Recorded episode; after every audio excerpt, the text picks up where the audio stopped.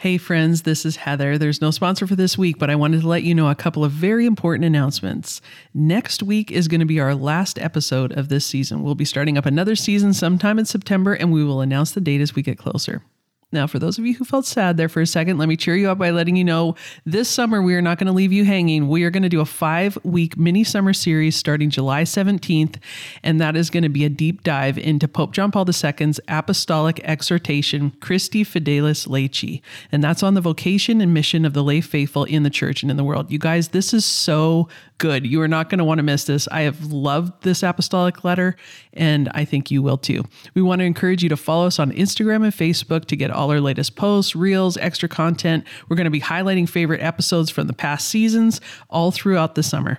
Did you also know that we have journaling and discussion questions that you can download or print for every episode that we've done? It can't be easier to start a group or to just call up a friend to discuss the content of the episode that you just listened to. You can also join our private Facebook discussion group to connect with other Abiding Together listeners anytime you want. But for now, we hope you enjoy this special guest we have on this upcoming episode. God bless you. Well, hello, dear friends, and welcome to season 12 of the Abiding Together podcast. We are so excited to be back with you for another season. Abiding Together is a place where you can find connection, rest, and encouragement on your journey with Jesus Christ. And we have people from all over the world on this walk together, and you are most, most welcome. My name is Sister Miriam James, and every week I am joined by two of my very dearest friends, Michelle Benzinger and Heather Khym. And we speak about what the Lord is doing in our life, the movements of the Holy Spirit, what is breaking our hearts, what is healing us, and where the Lord is leading us to deeper relationship with Him. So, wherever you find yourself today, wherever that is, you are most welcome. So, grab a cup of coffee, settle in, and welcome home. Hello, and welcome to this week's episode of the Abiding Together podcast. And we have another amazing, awesome, wonderful woman we're going to interview today. We can't wait for you to meet her, but Heather's going to introduce her in a second. But before we do that, Heather, Michelle, how are we today, my friends? Michelle, your kids are about ready to come home, so we better get this. we better get this. Oh, girl, they're already home, but no, that's fine. and so, yeah, they're home from school. It's springtime. Yeah, it's all good. I'm good. Yeah. Mm-hmm. Yeah. Living the Easter season, girls. Live in the Easter mm-hmm. season. Yeah. Mm-hmm. Mm-hmm. We'll see. I had to have a really good cup of coffee. I feel like you're uh, you're living it and convincing yourself yes, you're living it. I am. Yes. And so, um, what is it? Wendell Berry says, the poet, practice resurrection. I am practicing resurrection right now. yes. over and over again. That's the yes. deal. And so, that's so funny. Sister, how are you? Doing well, still here in the great state of Florida, your your home state, Michelle, your state of residence here, and just doing some work with the John Paul II Healing Center, which is always a gift, and enjoying the springtime here. And I'm excited. Yeah, I'm excited today. So, Heather, do you want to talk about what's up with you, girl, and you want to introduce our guest for today? Yeah. The only thing I want to say is I had quite a bit of fun this week with Father Dave Pivonka and Deacon Bob Rice, and we were just having a back and forth online and through their podcast and our podcast. And some people were like feeling very protective over us as if, you know, they were somehow hurting our feelings. But I must say, these are like brothers to us. We love these guys. And we were having such a laugh back and forth and all all in good humor and sarcasm. So mm-hmm. that was a really fun interjection in my week because it was like full of a lot of serious things. And so to just have some brothers to play with this week, which just mm-hmm. felt really fun. It felt really good.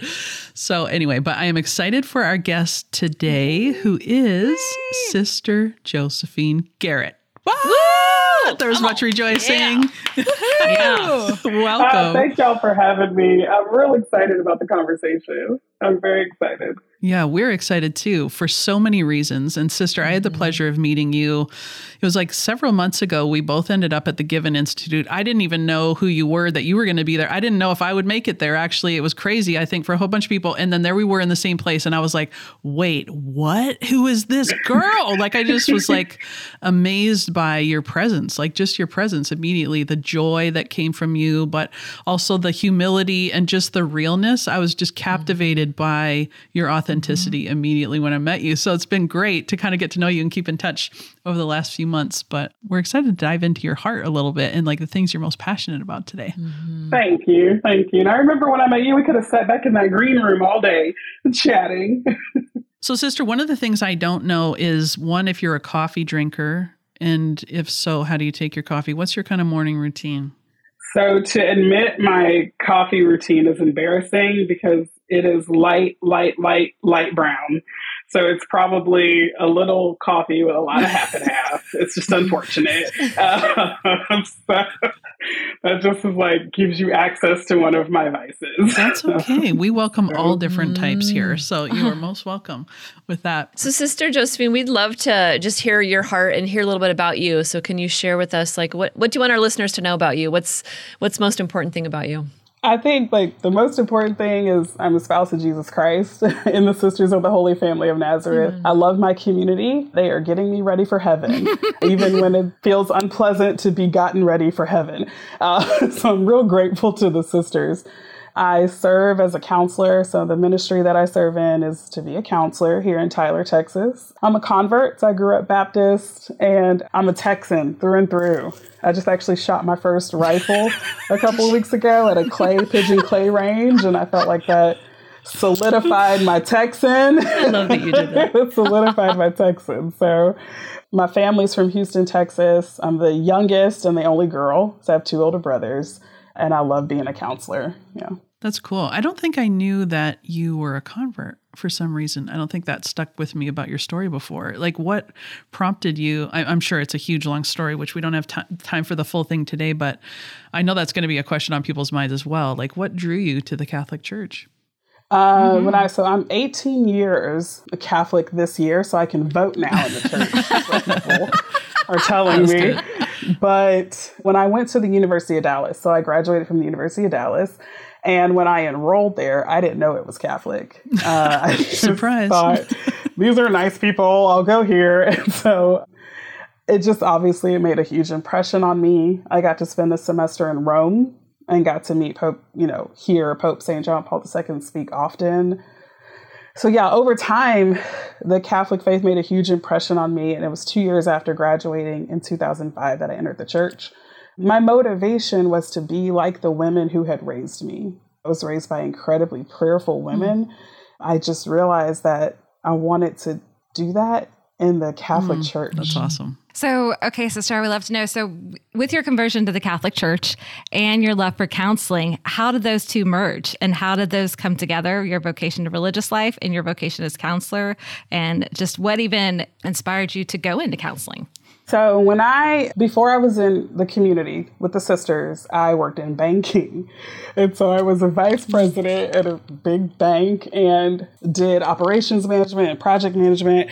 And I joke with people and say when I entered, I actually was still working. So I was working from home, mm-hmm. which was the convent for the bank. And the sisters were not going to send me back to the bank after the novitiate. So I needed to discern how I felt called to minister. And for a long time, I thought I would get a theology degree. But when I was on what's called an apostolic experience, where we kind of go around all our ministries for several months, I spent some time in the counseling department at our university. And as I learned about what they did, I realized like the goals that I had, like the reason I wanted a theology degree, those goals were better fulfilled as a counselor. Mm. And so I went to my superiors and asked if after the novitiate I could instead get a master's in counseling. And it was really beautiful. You know how some this isn't sometimes, this is a lot of the time. The people who love us can sometimes have more insight into us than we do ourselves. Mm-hmm. And so when I revealed my desire to the sisters, they affirmed it in me. And even like, you know, revealed back to me like reasons that I didn't know that they knew it would be an appropriate ministry for me. So it was beautiful. Yeah. It is. Hmm. That's beautiful. That's awesome. I, I feel like right now in the world, counseling is sort of like acceptable mm-hmm. in a way that it hasn't been before. And mm-hmm. that's not mm-hmm. for everybody. There still can be a stigma around that, but it seems like more people are opening up about going to see a therapist or I'm going to counseling, I'm going to talk to my counseling because there's a recognition that we need help, you know, and I'm all, all of us are big believers in that. All of us have talked many times about we go to counseling and, we, and have throughout our lives at different times. I think for, for a lot of people, they experience a lot of discomfort within their own mm-hmm. families, and that can be a real challenge for them. And I know that that's an area that is really important to you to talk about family systems and how to have those be healthier. So, would you like to speak to that? Yeah, I thought, like, as a sister of the Holy Family of Nazareth, our charism has within it, like, to help sanctify family life and strengthen families. And so when I got to school, I had a desire to specialize in family systems, but it was just like so much more work. And I'm not like I'm not schoolgirl. Like I'm not I'm not big, you know. And so I didn't go that route. I specialized in trauma and also ended up specializing in working with children and adolescents. But systems reality, it just landed right back in my face. And I think any Catholic clinician cannot avoid systems reality. Like like practicing from a systemic mm-hmm. approach as a Catholic clinician, we can't. Because I'm not helping my clients grab a hold of and understand their inner experience just to understand their inner experience. Like it's always to put them back into relationship mm-hmm. with their loved ones, their family, the members who are healthy and, you know, able to receive them with their communities, with the church, and also into like a different way of relating with themselves. And so I think, especially with trauma, because the way that trauma can alter the relational parts of our brain, I was thrown back into a system reality even when I thought I had tried to avoid it. Because as my clients were unlearning trauma, we had to relook at systemic realities, their family, and also wider systems right? Because we abide in like a series of systems, and that that initial one is our family. And so I was kind of put back in the systems theory because of the trauma healing, and then when working with kids. I couldn't avoid family systems, you know, because the child is brought mm-hmm. in and it's like the child has a problem. And it's like, well, there is a problem in your family and you believe the identified patient is your child, is the better wording, right? Mm-hmm. And so there may be an inner reality going on in that child that we need to grab a hold of, bring out, work out. But once we start doing that, the whole system changes. And when working with kids, there's like a desperate need to have the engagement of the family uh, because the kids need help to reinforce what they're gaining from therapy. And so that, and then as a Catholic clinician, we know like the final realization of the human race is a family. Like all of this is tending towards one family in mm-hmm. God, mm-hmm. in Christ. And so, like, like I said, as a Catholic clinician, I don't think you can avoid ending, not ending back up with an emphasis on systems, especially family systems, because that's like the school of love. Yeah, thank you so much. I know we get a lot of questions of, you know, how do I find a good therapist? Like, how do I find a good counselor? How do I? And it's it, many times it comes in in time of distress. Like my family now has a problem, or my child has an eating disorder, or they have an addiction, and I don't know what to do. And can you like fix it? And I think what you're gently revealing is it's not a fixing. It's about bringing the whole system into a healthy like homeostasis, right? Where there's connection and encounter, and and there's love, and there's people understanding kind of what that role is, and how do you bring about the how do you bring about that harmony in in the communion and the community? How do you when you work with young people especially and you work with parents kind of how do you how do you help them understand that truth of the needing for connection and encounter it's not just about fixing problems but it's really about receiving communion and receiving each other as gift. It's always gently I love parents, and that has been a surprise. Always gently. I, I, didn't get into this to work with parents, but I have come to really love and respect parents because it's a it's a heavy lift being a parent, and because you're bringing in your own stuff, and now you've got this kid who's got stuff, and your spouse has got stuff, and so you've got all these dynamics in motion. Everyone striving like the idea of homeostasis for the human person is safety. So everyone's like striving for safety mm-hmm. and they can really start mm-hmm. to hurt one another mm-hmm. um, as they strive for that safety. So when I'm dealing with parents, like the first thing I try to do is to like mitigate the shame because I think parents mm-hmm. oftentimes are dealing with a ton of shame. So like I did this to my kid. Mm. You know, I remember sitting before a mom once and just having to have a real conversation with her about what were fair expectations for her son right now based on his developmental history. And that developmental history was, in some ways, the fruit of some of her uh, struggles and suffering. And she looked at me and she said, You're telling me it's my fault. I said, Let's talk about mm-hmm. your story. And, you know, and she realized like she's had a painful story. And so it's not about fault. Mm-hmm. It's just about like, we all want to be safe. We all want to be loved. Like, how can we reduce the shame uh, and try to be for one another best we can. So with families, I go slow. I try to have reverence for them and respect and honor the need to go slow. Because I would love to just like tell all the truths in the first session but they can't absorb all of that and then they're going to run away from me because I'm a threat to their safety oh. as a ah. system. And so, yeah, I try I go slow. I use a lot of science to help communicate the importance of connection with developing kids, to help ground them in something they can hold on to because there's a ton of good science that reveals these spiritual truths about our need for connection. And then I try to give parents practical tools that they can implement and celebrate when they see results. Like I actually have pom poms in my office, and like, yes, you do. And they make they I make fun it. of me. Like I had another day, a child was resisting a, a spiritual behavior, and she has stopped doing that. And the mom kind of looked at her and said, "Gosh, you haven't resisted that in a few weeks." And I said, "Let me get my pom pom."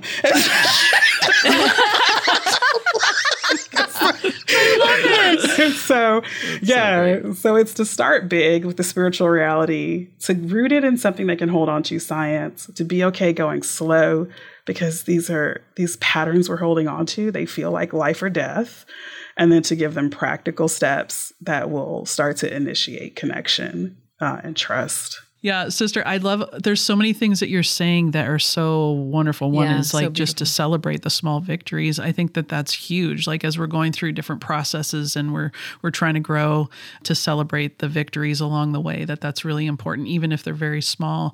And then also like the the importance of individual stories, but that those stories aren't just I know right now many people are focusing on discovering their own story and what's my history and what led me to be who I am today and then what are the places places I need to heal. But that also, what I hear you saying, is in a system of other stories. And so the need to understand the other stories that are in the system as well, that it's not just about me and my need for safety, but that someone else has a need for safety too and a lot of other needs that they might have and a lot of other wounds that, that they might have and we all deal with those differently and i found that personally in my own life like as i've understood stories of people close to me it has definitely softened my heart towards them instead of feeling like everything is personal taking everything personally i might be able to say mm-hmm. sometimes in my own heart oh yeah that might be because of this from their from their past or from their history and i can i can actually extend some compassion and empathy in places where i used to just self protect so I, I, think that mm-hmm. that what you're saying there is just absolute gold. Can you talk a little bit more about like the human need for connection and how that affects our development? It's one of my favorite topics. So there's this trick that you can do, okay? Two people can stand across from one another. One is the observer, one is the doer. And the doer is going to rub her, his or her hands together like they're cold and trying to warm their hands. And the person who's observing, in many cases, their hands will start to warm and tingle.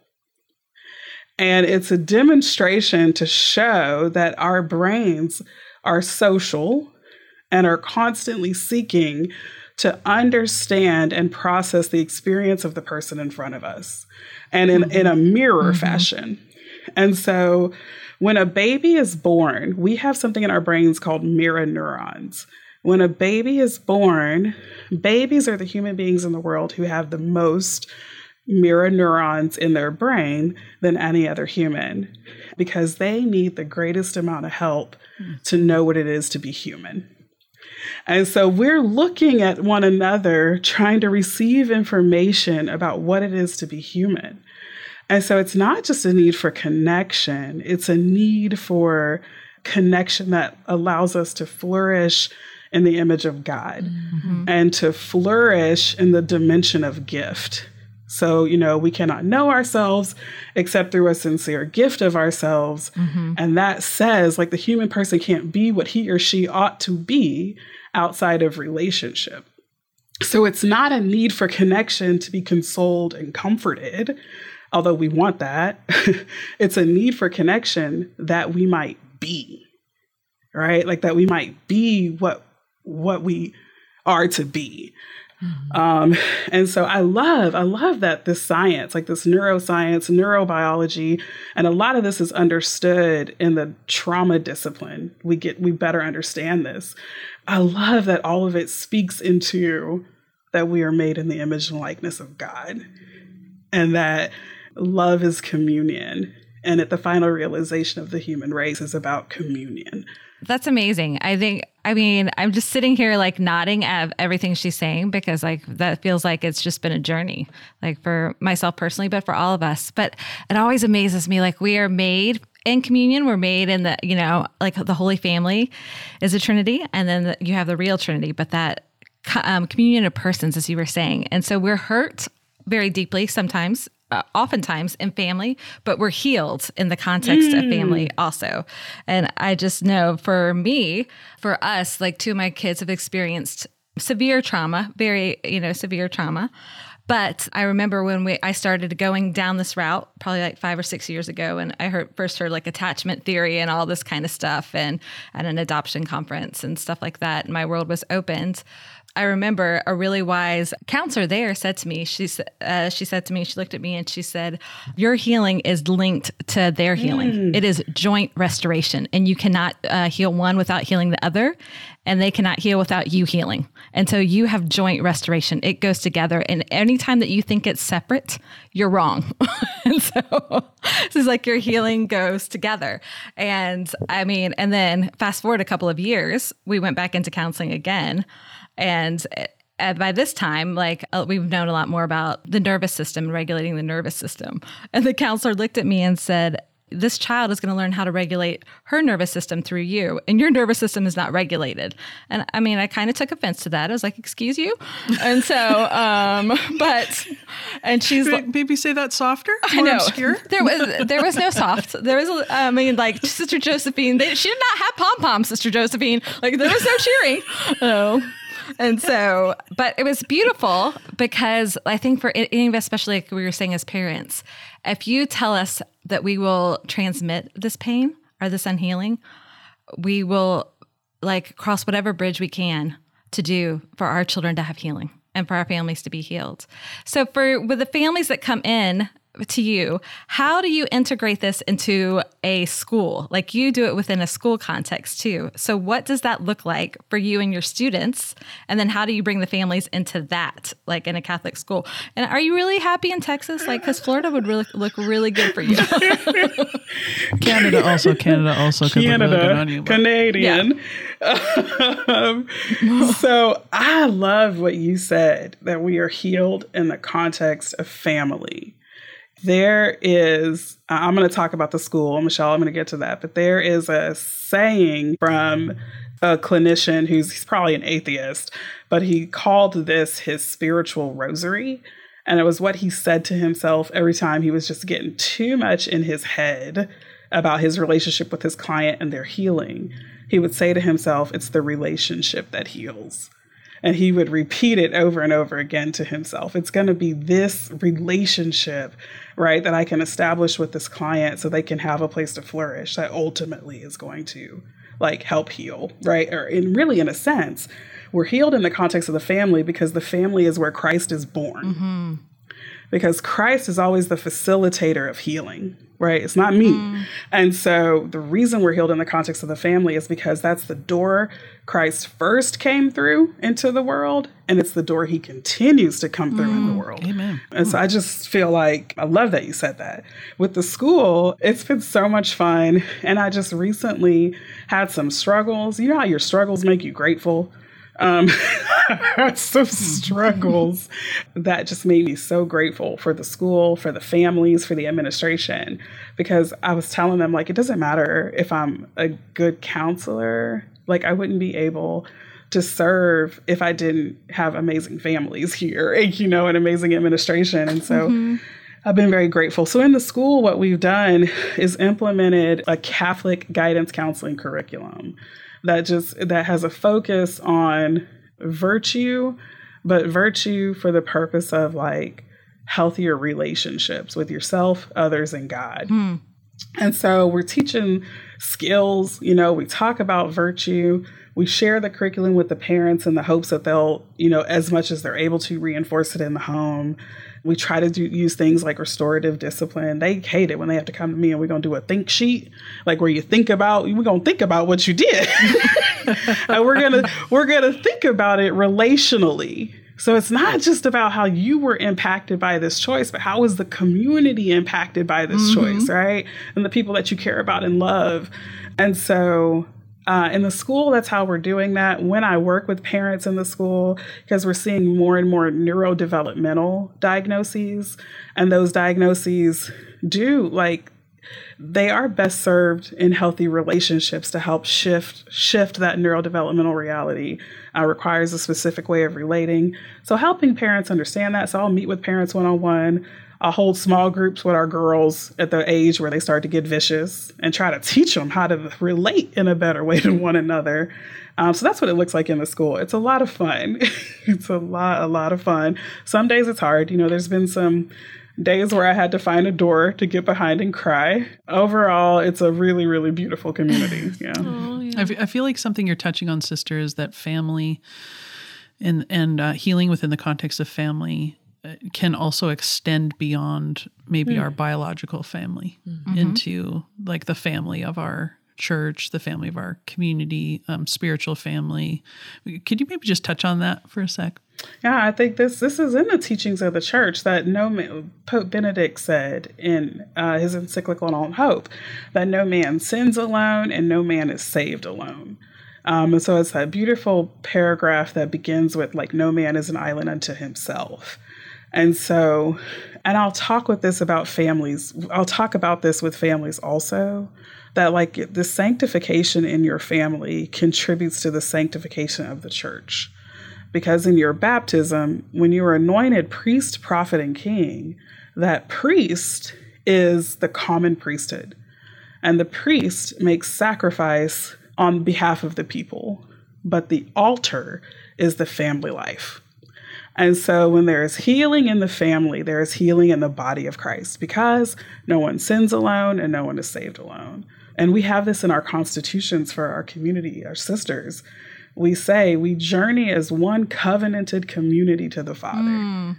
You know, not me by myself or her by herself. We journey as a covenanted community to the Father. So I think sometimes we forget that, that the little day to day stuff in the family is a tremendous gift to the church. Hmm. Sister, we have a few minutes left. I'm just wondering, you know, I, I I love that you work with young people because so many people are overwhelmed by young people, and I just I love that you work with adolescents and I mean, we all know, like all of us, you know, have we we all are above the age of adolescence, and we know what a tumultuous time it was for each one of us. And man, having some somebody in our life to speak the truth to us, to love us, and I think for all the perils of social media and just the inundation that you know teens these days are are facing things we never faced. Like we we've never seen this in the history of humanity before. And as you work with teens and you see their beauty and their goodness, like like what words of hope would you offer about our young people today? Like what do you see as seeds of hope in them when you walk with them into these places of their heart? They are truth speakers. I mean, they just they can see things mm-hmm. for what they are and they will say it and I love that. Like sometimes I watch these teenagers present questions to their parents that needed to be asked and are truth bombs about the family situation. And I just rest my chin on my hand and I'm like, what you, what you gonna do? like, and so I love it. I think they're a gift in their sincerity that they will tell the truth we can learn from teenagers because where they are developmentally, they have perhaps it's the time in their life, at any point in their life, they will not have a stronger desire for connection.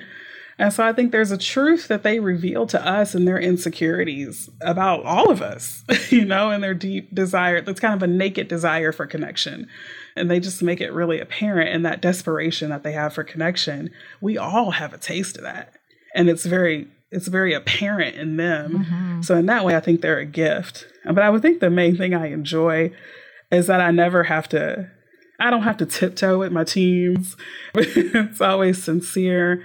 And I wish that families would p- pay attention when they ask those profound questions filled with truth that a lot of times systems avoid in order to hold on to false safety. Like I think mm-hmm. teens can really challenge the system mm. um, if we would kind of go with them when they ask those tough questions and hear them out. Mm. That's so good. I'm wondering, sister, like for those who are listening right now and they might be in a place where they feel like certain things are in shambles or they're struggling or maybe feeling a bit of hopelessness about maybe it's their circumstances or the circumstances of their family. Like is there any just like words of encouragement and hope that you would have to offer them today?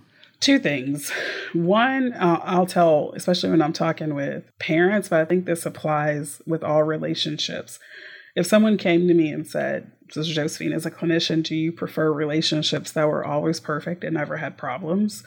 Or do you prefer relationships where there have been struggles and are struggles, but people are working to repair, like faithfully trying to make repairs? I'm going to choose the second one every day of the week and twice on Sunday because that's what forms the human person, mm. right? That's what forms the human person. So that's the first thing to say is like, I wouldn't strive for perfection. I would strive for a willingness to repair when it's appropriate to repair. The second thing I want to say is when it's not appropriate to repair, like when there needs to be space. I think sometimes we think reconciliation equals less space. But that's a lesson that I learned. I didn't learn that in school. I've been learning it recently because I had to draw some really painful boundaries in a really old friendship. I'm adopted by my aunt and uncle. Well, my aunt's like my mom. She's who I call, and we sit up on the phone and keep. she knew I was about to draw these boundaries, and I was like, "This is hard. I just, I just want to call my friend." And she said, "No, you are loving her with this boundary." And she was like, "This boundary is good for both mm-hmm. of you." And so sometimes reconciliation, which reconciliation is about relationships that have integrity are and and they're in truth. And so sometimes being in truth may mean more space, not less space. Mm. And so those are the two things I want to say. Some maybe it's Hallmark, you know, that has us think it all has to end with this lovely, you know, but sometimes connection can be found in boundaries and space, always with boundaries, but with more space. And I think our culture mm-hmm. hasn't taught us that because she and I are relating in truth right mm-hmm. now. And I think it will help us be what we ought to be. Mm. Sister, wow, that really is good. good. That is Amen. so good. I mean, yeah. I had to grab my pen and paper and take notes. so good. Yes. I mean, we could talk to you probably for like another three or four hours. And so, mm. like, we could do it. But you, yeah. you got to go see about your kids, and I got to cook chicken for the sisters. so, real life is calling. Priorities, people, priorities. People, priorities. This is the true story here. Yeah, maybe, sister, we always offer our one thing to our listeners as we close, but we would love to hear what your one thing is for our listeners. But would you also have some resources? Maybe you could include them in the show notes of like a couple books. Like people want to learn about family systems or about neurobiology or kind of what you're talking about. Do you have a couple go to resources you'd be willing to offer? Because I'm sure people are like, oh my gosh, what are you talking about? I want to learn more about this, you know? Yes. So one of them is called Wired to Connect by Amy Banks. I actually just keep that on the desk here. And then uh, Amy Banks is not a, a Christian or Catholic. Um, she's a uh, does neuroscience. Great. I mean, it's just great work. And there's so much stuff in here that's Catholic and she don't know it. and then another one that I love is called How We Love. And that is a Christian couple who put attachment theory framework into something that's more easy, it's easier to talk about in their framework. It's Christian focused. And although they wrote for married couples, I'm able to use that in parenting and child relationships and also with individual clients. Um, so, How We Love, it has a website too where you can take a test to figure out your attachment style. And then the book is a great resource as well as the workbook. Oh, thank you. That's so yeah. good. And where can people connect with you, Sister Josephine? Where can they connect with you? I'm so bad about that. I have an Instagram, but I never remember the handle. But I think if you looked for Sister Josephine, we'll put it, you we'll would put find it in it. the show notes. No okay, worry. Yeah, you. yeah, yeah. thank you. Well, I'm so glad that you were able to join us today, sister. What a gift you are. Yes. I mean, just you who you are. Mm-hmm. Uh, it's a gift to sit here with you. And you're, I mean, it's weird. I feel like even though we're online, mm-hmm. I'm like, just to be in your presence in, in, this way is like such a gift. So mm-hmm. thank you for the gift of who you are so and that you've. You you're allowing Thank us you, to see these Thank gifts come out and how you're giving your life to the world and through the church and through your community. So thank you very much for being with us today. And that brings us to our one things, Sister Josephine. We'll let you go last so you have time to think. Michelle, how about you go first? Um, mine is the NBA NBA playoffs. We just went straight from you know the Final Four and the college playoffs, and I don't watch professional basketball that much. I love it, but I don't watch it because it will take up too much of my time until the playoffs. And so I am all about it right now. And so um, I'm excited to see who's going to go, who's going to make it. My sons and I are all talking smack about every the teams that we like. We like different teams, and so yeah. So that is my one thing. Sister Miriam, what about you? Well, I, I would love to give a shout out to our listeners. I just want to give a shout out to all the people that have just been so wonderful. I met a group recently, a group of women from Louisiana who took our a study on identity and made a book out of it. And it's a it's a full it's so wonderfully done. And we just have a lot of great people that just thank you so much just for all the ways that you mm-hmm. just you know take the message and make it your own. And just it's such beauty is being flown out. So I, I really appreciate that. And I do also love college softball. Can I just say that? That's a college softball season, so I'm a big fan of that as well. Heather, you So my one thing is a little movie on Apple Plus that I just watched with my daughter Eva. It's it's like 30 minutes and it's an animated and it's not like new it doesn't look like new animation. It's very simple. It has kind of a classic look to it. And it's called The Boy, the Mole, the Fox and the Horse. This little movie, you guys, like we sat there, we were like, "Oh, let's watch a movie." We got popcorn and within minutes we had like mm-hmm. tears streaming down our faces together. Eva was like, "Wow, I didn't know I was just going to get rocked by watching this little animated movie." I'm like, I think this movie was written by four counselors or something because it was just full of like sweet little love, like truths, you know, about community and connection. So I think it goes very well with what we're talking about today. It's worth a watch. I just want to mm-hmm. encourage people if you have Apple Plus, you can check it out there. All right, Sister Josephine, what's your one thing? So, my one thing, first of all, I have those posters in my office, Heather, from that book. And mm-hmm. my one thing is the women's Bible study that we had here at the convent over Lent. I had a party with them last night, and we just stayed out way too late, and they're the best ladies, and they've been a huge gift in my life. so, that's, my one thing. Wonderful. Well, Sister Josephine Garrett, thank you so much for joining us. It's just been an absolute delight. And I hope people, you have a book coming out in October. I hope people follow you on Instagram. And just thank you so much for saying yes to Jesus. And just thank you for being such a beautiful witness of a woman in love and just a woman who's just a fierce mama. I just, yeah, it's just been such a delight to spend time with you today. So thank you so much. Same here. Yeah. Thank you, ladies. you are a you. gift. Thank you. Thank you so much. All right, dear friends, we hope you enjoyed this episode and we hope that it blesses you. And so until next week, we'll be abiding together. God bless you. Have a great week. Thank you so much for listening to this week's episode. If you liked it, would you please share it with a friend and leave us a review? We encourage you to head over to our website, abidingtogetherpodcast.com, where you can find all the show notes, links to our One Things, group discussion questions for each episode, and beautiful coffee mugs, t shirts, journals, and prints in our shop. There you can also subscribe to receive our weekly email with links to each new episode and all of the content. We'd love to connect on social media and invite you to follow us on Instagram, Facebook, and Twitter so you can catch inspiring reflections every day. You're also welcome to join our private Facebook group and dive deeper into discussions with our fellow listeners. If the podcast has blessed you, would you prayerfully consider financially supporting us? The Abiding Together podcast is only available due to the generous support of our listeners. There are significant costs associated with creating this content, such as tech support, design, website, equipment, and hired staff that we need to be able to continue offering great content. Abiding Together is a nonprofit 501c3, and all donations are tax deductible. You can make donations of any amount through the Patreon website, or you can send us a check directly if that's easier for you. If you donate $15 or more per month on our Patreon page, you become a tribe member, and you will receive bonus content every month, such as recipes, music playlist, downloadable prints, and more. You can find all the information at patreon.com slash abiding together podcast. Thank you so much, and God bless you.